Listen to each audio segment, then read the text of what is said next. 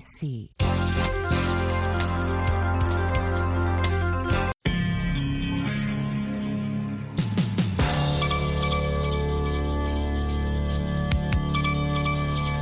Hivi sasa ni saa tatu kamili. Zifuatazo ni habari za dunia kutoka idhaa ya Kiswahili ya Sauti ya Amerika. Msomaji ni mimi Idi Ligongo. Rais wa Tume ya Umoja wa Ulaya Ursula von der Leyen amezindua vikwazo vipya ambavyo vitajumuisha kupiga marufuku mafuta yote ya Rusia pamoja na usafirishaji wa mafuta ghafi ndani ya kipindi cha miezi sita na bidhaa nyingine itakapofika mwishoni mwa mwaka huu. Vikwazo hivyo lazima viidhinishwe kwa kauli moja na wanachama wa EU.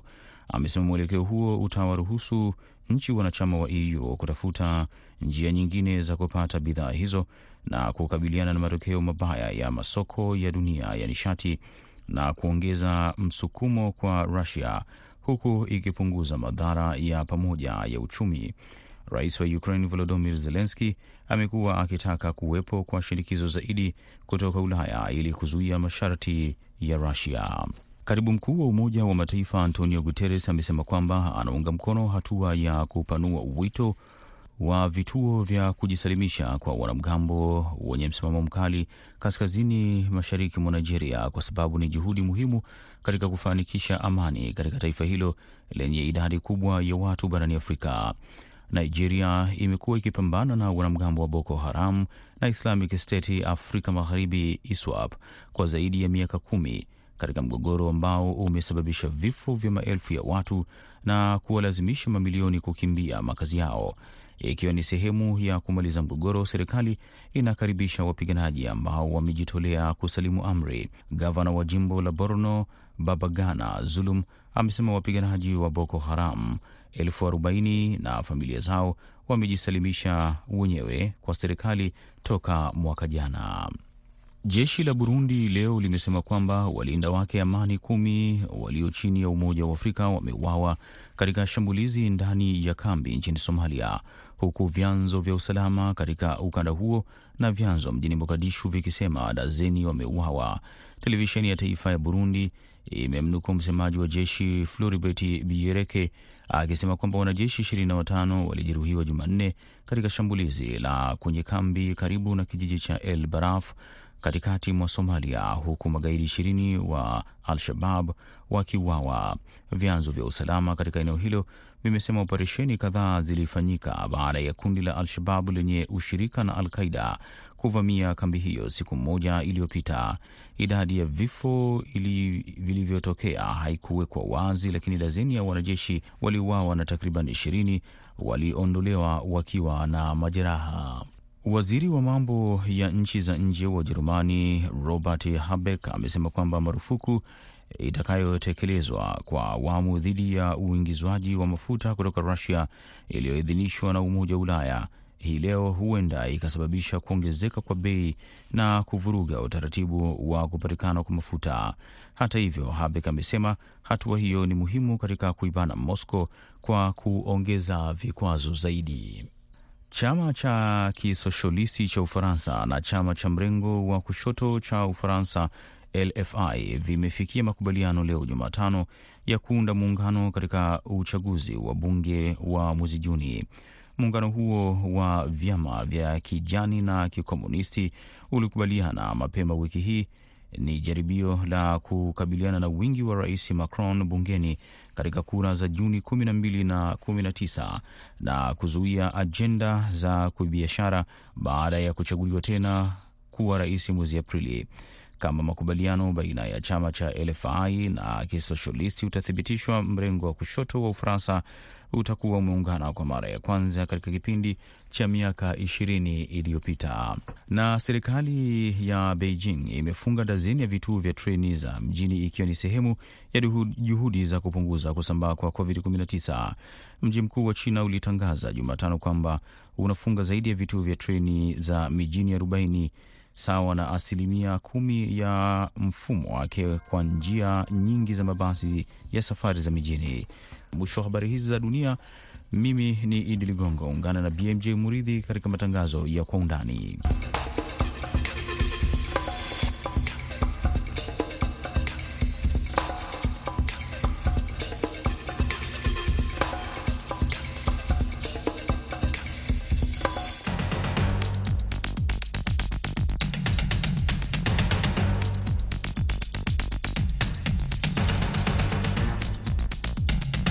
Ni Kwa Undani kutoka idhaa ya Kiswahili ya Sauti Amerika, moja kwa moja kutoka hapa jiji kuu la Marekani, Washington DC, kipindi ambacho huangazia ripoti zinazogonga vichwa vya habari. Tunapekua pekua, tunachimbua, msikilizaji, na kukupa maelezo ya kina zaidi kuliko ilivyo kawaida.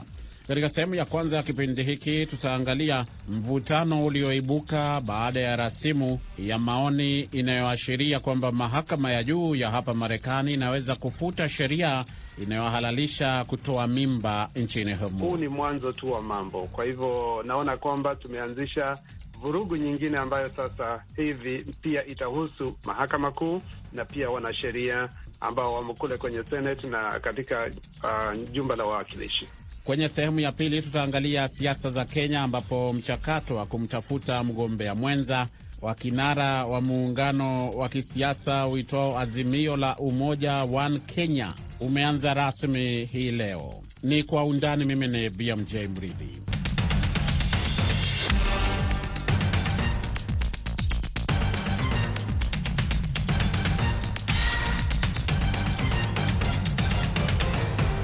Nam, jaji mkuu wa mahakama ya juu hapa Marekani John Roberts ameamuru kufanyike uchunguzi kuhusu rasimu ya maoni inayoashiria kwamba mahakama ya juu ya Marekani inaweza kufuta sheria inayohalalisha utoaji mimba hapa nchini. Roberts amesema uvujishaji wa rasimu hiyo ni uvunjaji mkubwa wa uaminifu na sheria.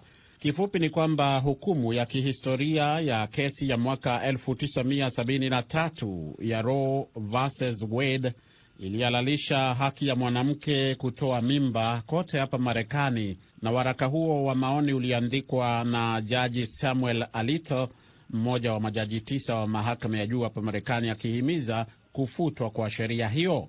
Uvujaji wa waraka huo wa maoni umesababisha mamia ya waandamanaji kuungana au kukusanyika pamoja na kuandamana katika miji kadhaa ikiwemo New York, hapa Washington DC, jiji la Atlanta Georgia, Chicago Illinois, Denver Colorado, Los Angeles California na vilevile vile Seattle Washington.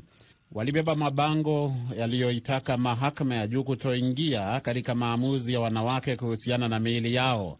Mahakama ya juu inatarajiwa kupitisha uamuzi wake mwishoni mwa muhula wake wa sasa au mwishoni mwa mwezi Juni au mwanzoni mwa Julai.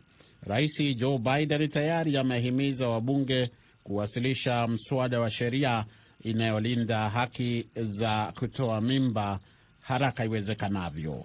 Maoni ya walio wengi katika mahakama hiyo yenye wakonservative wengi yaligonga Washington kwa kiasi kikubwa Jumatatu usiku na hivyo kuweka badiliko ambalo linaweza kuwa la kihistoria katika suala lenye mvutano mkali ambalo kwa sasa hapana shaka litatawala uchaguzi wa katikati ya muhula ambao utafanyika mwezi Novemba mwaka huu. Kama rasimu hiyo itakuwa rasmi, hatua ambayo inaweza kutokea katika miezi ijayo itaondoa karne nzima ya ulinzi wa katiba kwa haki za utoaji mimba ambao unaongoza msukumo wa kuondoa hatua hiyo. Kabla sijamkaribisha mchambuzi wetu Dr Timothy Sadera ambaye tayari namwona yuko kwenye laini ya simu akiwa kule Atlanta, Georgia. E, tusikilize ripoti hii fupi ambayo imetayarishwa na mwenzangu Abdu Shakur Abud kuhusu e, suala hili. Hakuna kilichoamuliwa bado kwenye mahakama kuu ya Marekani, lakini tayari Rais Joe Biden ametaja rasimu kuwa ni mapinduzi makubwa.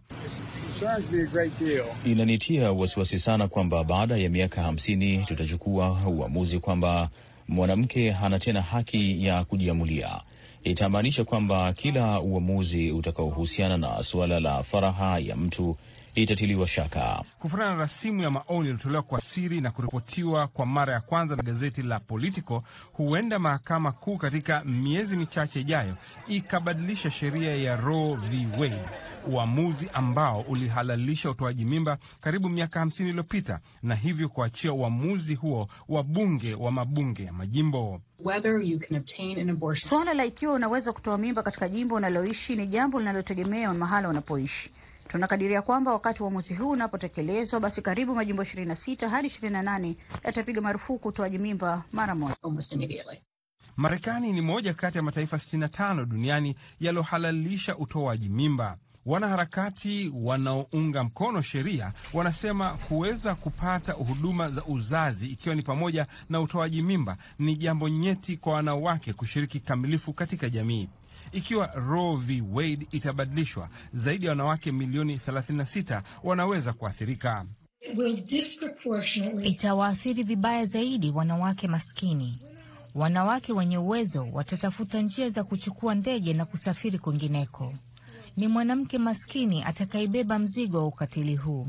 Kufutilia mbali sheria inayolinda haki ya utoaji mimba imekuwa lengo la muda mrefu la wahafidhina hapa nchini, lakini viongozi wa chama cha Republican hawalaani rasimu hiyo, bali kulaani aliyetoa kwa siri hati hiyo za utaratibu wa siri kabisa katika mahakama ya juu ya Marekani. Have... Sasa tuna mtu ndani ya mahakama kwenyewe anayetishia uhuru wa mahakama hiyo.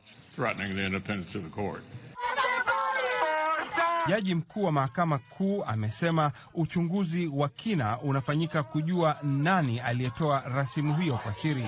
Uchunguzi wa maoni unaonyesha Wamarekani wengi wanaunga mkono sheria ya kuruhusu utoaji mimba.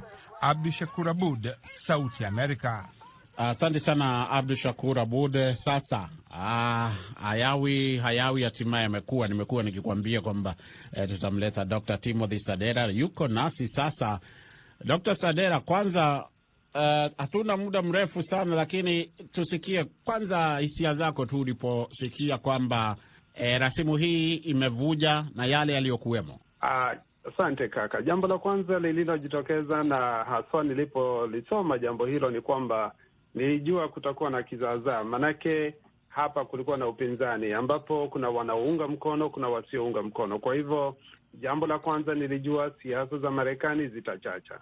Jambo la pili ni kwamba kutakuwa na maandamano aa, katika majimbo yote makuu na katika miji mikubwa, na pia jambo lote linalozuka Marekani, kumbuka ya kwamba litasambaa duniani. Kwa hivyo huu ni mwanzo tu wa mambo. Kwa hivyo naona kwamba tumeanzisha vurugu nyingine ambayo sasa hivi pia itahusu mahakama kuu na pia wanasheria ambao wamo kule kwenye Senate na katika uh, jumba la wawakilishi. Tupatie, maanake wewe pia ni mwanahistoria. Kwa wale labda hawajui, suala hili limekuwa ni kama wanasema kwa Kiingereza hot cake katika siasa, ni kama keki moto katika siasa za hapa Marekani. E, tupe historia fupi na yale ambayo yametokea tangu mwaka sabini na tatu kuhusu suala hili uh, Sadera.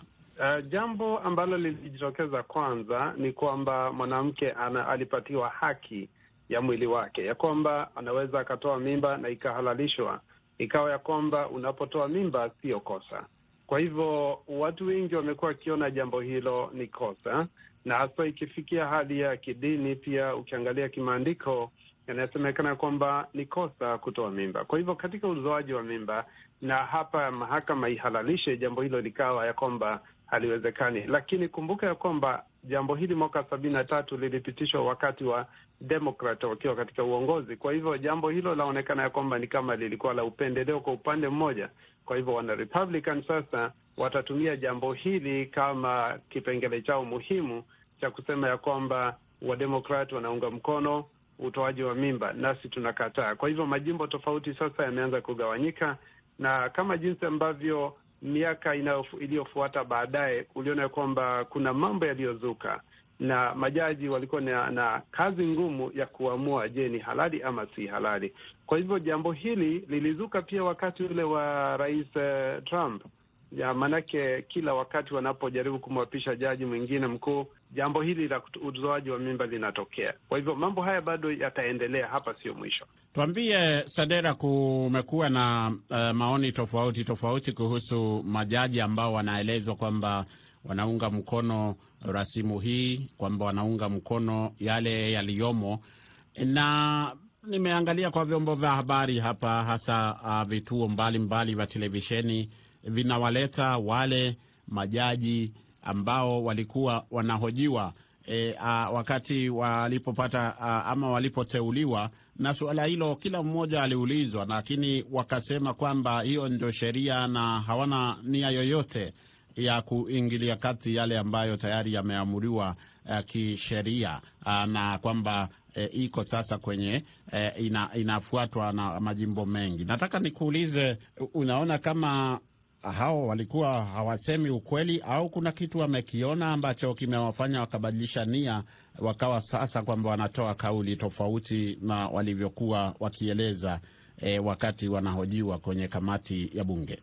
Wajua, katika Kiswahili twasema alisemwapo lipo kama alipo lipo njiani laja. Kuna wengi ambao wakati walipokuwa wakipita pale kwenye Senate, mahojiano na maswali mengi wanayoulizwa, wengine walikiri. Maanake ukikumbuka kama huyu jaji ambaye aliteuliwa mwaka jana wakati wa rais Trump, ni kwamba anathibitisha kwamba ingia ukatete kulingana na maasili maadili yetu. Kwa hivyo kila jaji inategemea aliapishwa namna gani. Walisema ya kwamba watatetea, lakini sasa hivi kuna mgawanyiko, maanake kuna wale tayari wameshaamua ya kwamba wataondoa kipengele hicho, na kuna wale wengine ambao wanasema la, sio vyema, wacha tumpe mwanamke haki yake. Kwa hivyo waona sasa siasa zimepenya katika mahakama kuu ya Marekani, na jambo kama hili uh, jaji mkuu anasema, bwana Roberts anasema ya kwamba uh, mahakama iwe yani, mahakama kuu iwe ni kando na isiingiliwe kisiasa. Lakini angalia, rais anawateua wale anaoona ya kwamba wakiingia ndani wataenda kutimiza hoja na pengine watasimama kwa upande wa chama chao lakini kwa sasa hivi tunaona ya kwamba imejitangaza wazi. Sawa sawa kabisa. Labda kwa sekunde chache tu, katika ripoti yetu tumeeleza kwamba kura za maoni kwa jumla zinaonyesha kwamba Wamarekani wengi hawataki sheria hiyo ibadilishwe ikae ilivyo sasa. Kwa upande wa wanawake kwa ujumla wake, unaona kama wanaiunga ilivyo hiyo uh, sheria ilivyo, ama kuna ni wengi ambao wangependa ibadilishwe bila kuangalia misingi ya vyama vya kisiasa?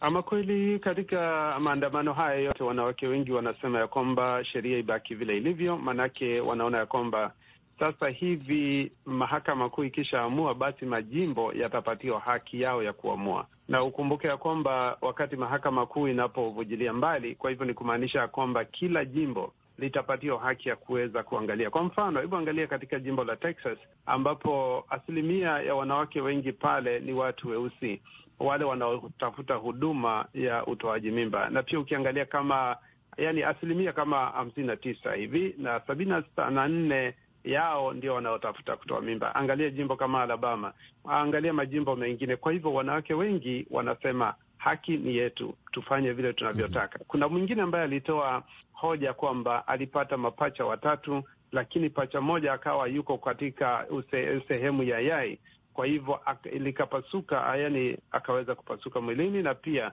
akaweza kutolewa, na ndiposa wale wengine wawili wakapona na yeye pia akapona. Kwa hivyo anasema kama sasa hangeruhusiwa kutoa, basi yeye na wale mapacha wengine watatu wangekuwa wawili wangekuwa wamefariki.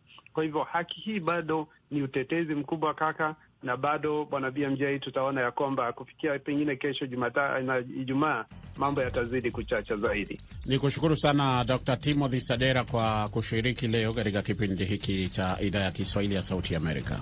Asante kaka msikilizaji. Timothy Sadera, Dr. Timothy Sadera anatukamilishia sehemu ya kwanza ya kipindi Kwa Undani, lakini usiondoke pale ulipo eh, kwa sababu nitarejea hivi punde ni kujuze ni nini tulicho nacho katika sehemu ya pili.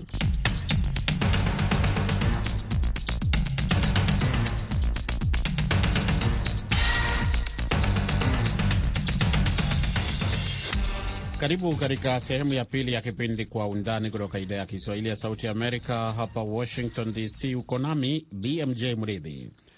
Mchakato wa kumtafuta mgombea mwenza wa kiongozi wa upinzani nchini Kenya, Raila Odinga, katika uchaguzi wa urais umeanza rasmi hii leo tarehe 4 mwezi Mei.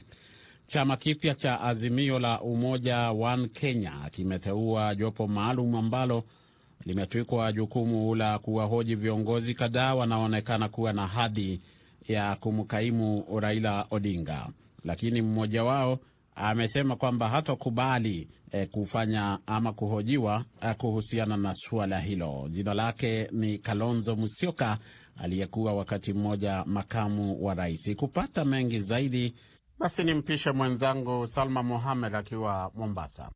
Shukran mwenzangu kwa mapokezi kutoka Washington. Ni kweli kabisa kama ulivyoweza kudokezea, Mchakato umeanza rasmi hii leo na utachukua muda wa wiki moja. Utakumbuka kwamba wawaniaji urais wana hadi Mei kumi na sita kuteua manaibu wao kwa tume huru ya uchaguzi na mipaka ya IBC ambayo ilihamisha muda wa kuwasilisha majina kutoka Aprili 28 hadi Mei 16. Basi ndiposa Azimio la Umoja One Kenya, muungano huo wa vyama vya kisiasa, ukaunda jopo maalum ambalo lina wahoji wanasiasa na viongozi wanaonuia kuwa mgombea mwenza wa Bwana Raila Odinga, na jopo hilo linajumuisha watu mashuhuri nchini Kenya, wakiwepo viongozi wa kidini na viongozi serikalini. Jopo hilo ambalo liliundwa kufuatia mikutano na baraza la vyama vya muungano chini ya wenyekiti wa Rais Uhuru Kenyatta, pia linasema kwamba linatafuta mtu ambaye anaonyesha uongozi na utumishi wa umma miongoni mwa sifa zingine. Uwajibikaji pia vilevile vile ni moja ya jambo ambalo wanaangalia kwa umma na uamuzi wa nidhamu, vitendo na kujitolea katika huduma kwa watu ni miongoni mwa vigezo vingine vya jopo hilo. Baadhi ya maswala yanayohitajika na jopo hilo ili kuhitimu ni mtu kuwa na maadili mema, utiifu kwa katiba ya Kenya, uwajibikaji katika kutoa uamuzi na mtu asiye na hulka, upendeleo wala kashfa ya ufisadi. Kiongozi wa Wiper Kalonzo Musyoka, Martha Karua wa chama cha NARC Kenya, mbunge wa zamani wa Gatanga Peter Kenneth, katibu wa baraza la mawaziri la kilimo Peter Munyes, gavana wa Nakuru Lee Kinyanjui, mwakilishi wa wanawake wa Murang'a Sabina Chege, gavana wa Mombasa Ali Hassan Joho na mbunge wa Kieni Kanini Kega ni baadhi ya watu wanaotazamiwa kuwa wateule watakaohojiwa na jopo lililoteuliwa. Lakini mchakato huo wa wiki moja unapoanza hii leo, vyombo mbalimbali vya habari nchini Kenya vinaripoti kuwa aliyekuwa makamu wa rais Kalonzo Musyoka amekataa kuhudhuria mahojiano hayo ya uteuzi. Bwana Musyoka na washirika wake wamekubaliana kutogombania nafasi ya mgombea mwenza, huku wakihoji sababu ya yeye kufika mbele ya jopo hilo. Baadhi ya viongozi wa vyama ndani ya muungano huo wanasema jopo hilo halijaungwa mkono na sheria yoyote. Makamu wa rais William Ruto ambaye ni kiongozi wa Kenya Kwanza, muungano mwingine wa vyama vya kisiasa na mpinzani mkubwa wa Azimio la Kenya yake Raila, anasema fedheha kubwa kumweka kiongozi wa chama cha Wiper Kalonzo Musyoka, kwenye mahojiano hayo kwa sababu ya tajiriba aliyonayo kwenye ulingo wa siasa. Lakini kwa nini mchakato wa kumtafuta mgombea mwenza Kenya unaonekana kukumbwa na utata hata kulazimu jopo libuniwe kuwahoji wagombea? Hapa VOA Swahili tunaungana na njia, kwa njia ya simu na Bi Shakil Abdalla, katibu mkuu wa chama cha Waipa ambacho anachotoka Kalonzo Musyoka. Kwanza nilianza kumuuliza kwa nini kuwe na mchakato. Kweli mimi sifahamu na sielewi kabisa kwa nini kumeenda hivyo, kwa sababu kwa maoni yangu rais mwenyewe ndio anafaa ajichagulie deputy wake kwa sababu huwezi kuchaguliwa bibi kwa in case uchaguliwe bibi alafu kitu chochote kikifanyika utalaumu wale walikuchagulia. Lakini ukijichagulia mwenyewe ndio sasa utajua kwamba kama chochote kikitokea ni we mwenyewe umehusika na ulichagua kwa sababu gani, kwa vigezo gani. Lakini kwa maoni yangu sioni kwamba huu mchakato ama hilo jopo lililowekwa la kuchagua running mate ni kitu ambacho tunakihitaji ama ni, ni kitu cha cha usawa kusema ukweli, kwa sababu ni jambo ambalo halijawahi kufanyika Kenya na situmai kama limefanyika popote ulimwenguni, na hata kama limefanyika jambo kama hilo, lakini huwa na yule ambaye ni mhusika haswa ambaye ni presidential candidate anakuwa ni mmoja katika lile jopo, kwa sababu yeye in the end of the day ndio mwenye kujiamulia yule anayemtaka kuwa naibu wake. mm-hmm. Kumekuwa na utata, kumekuwa na mazungumzo ya watu jinsi walivyopokea habari hiyo, wengine wakisema mm, kwamba wengine waliopo katika hiyo jopo wajiuzulu. Sasa kwa mtizamo wenu nyinyi kama chama cha Waipa, maanake no. Uh, tumeona kwamba kiongozi pia wa Waipa pia amesema hatohudhuria kikao kama hicho. Kwa nini utata huu unatokea, na wengine ambao wako katika vyama vingine pia wamepokea vipi hatua hiyo? Uh, kusema ukweli, utata umetokea kweli, na watu wanatoa maoni yao tofauti tofauti, na na kila mmoja ana haki na anaruhusiwa kutoa maoni yake, lakini ukiangalia kwa undani mtu kama Mheshimiwa Kalonzo His Excellency, yeye ni mtu ameshakuwa naibu wa rais wa Kibaki, amekuwa running mate wa Raila kwa, me, kwa miaka kumi. Eh? Mkiongelea mambo ya numbers, yeye numbers ako nazo kulingana na wale wote wanaotaka hiyo nafasi. Ukiangalia integrity yake iko very high kulingana na wale wote. Ukiangalia experience yake iko juu sana. He a senior counsel na kuna ujuzi, amekaa kwenye serikali kwa zaidi ya miaka thelathini. Kwa hivyo hakuna kigezo hata kimoja cha kumnyima hiyo nafasi isipokuwa tu hiyo humiliation ambayo inataka kufanyiwa kwenda kukaa mbele ya panel ambao ni very junior to him, watu ambao ni, wa, ni junior wake. Sioni kwamba kitu kama hicho kina, kinapendeza ama kinafaa kufanyika kwa hususan senior kiongozi senior kama yule. Kuna haja ya mtu ambaye kwamba ana ujuzi na uwezo mkubwa wa kuwa running mate, ambaye amekuwa running mate wa serikali ambao ilikuwa very successful ya Kibaki, ambao iligeuza uchumi maradufu, ilileta maendeleo ya kueleweka, ilileta mabadiliko kwa nchi saa mengi sana, ikiwa elimu ya bure, infrastructure, uh, economy ikapanda juu, yeye akiwa ni naibu wa Kibaki. Kwa hivyo sioni kwamba mtu kama huyo anafaa kuwa subjected kwa kwa jopo kama lile ambalo kwamba linaendeshwa na majuniors na kwamba yeye mwenyewe mwenye kutaka lile jambo hata hayuko kwenye hilo jopo. Wananchi wenyewe ambao ni waamuzi, hakuna hata mmoja ambaye amefurahia jambo kama hilo, kwa sababu hata ingekuwa vyema wangekaa wale principals watatu ambao waliunda hii coalition tukiwa KICC wakae wale principals watatu, wakae pahala, waongee polepole, waelewane, watoke nje, waambie wananchi, sisi watatu tumeongea na tumekubaliana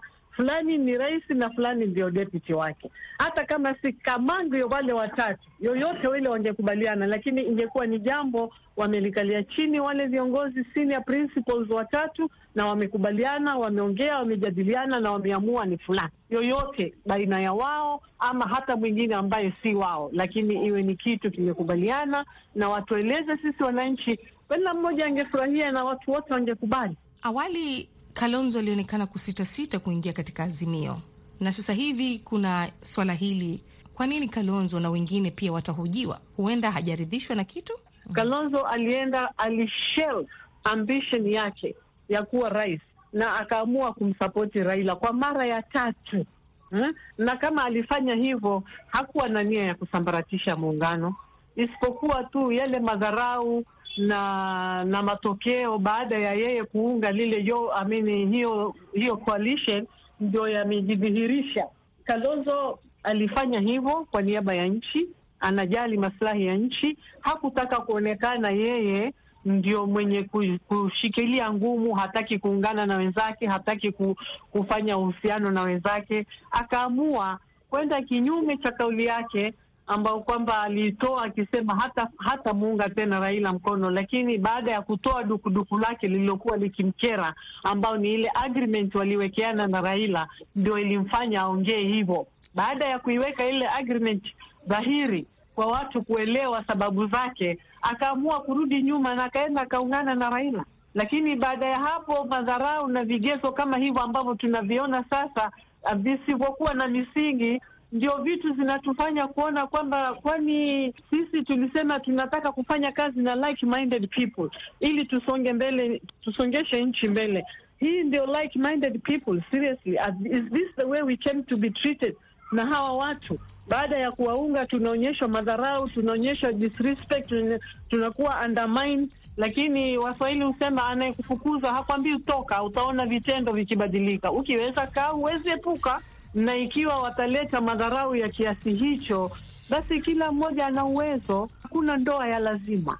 Baada ya kuzungumza na Bi Shakila Abdalla, katibu mkuu wa chama cha Wiper, nitakurudisha kwa mwenzangu Washington.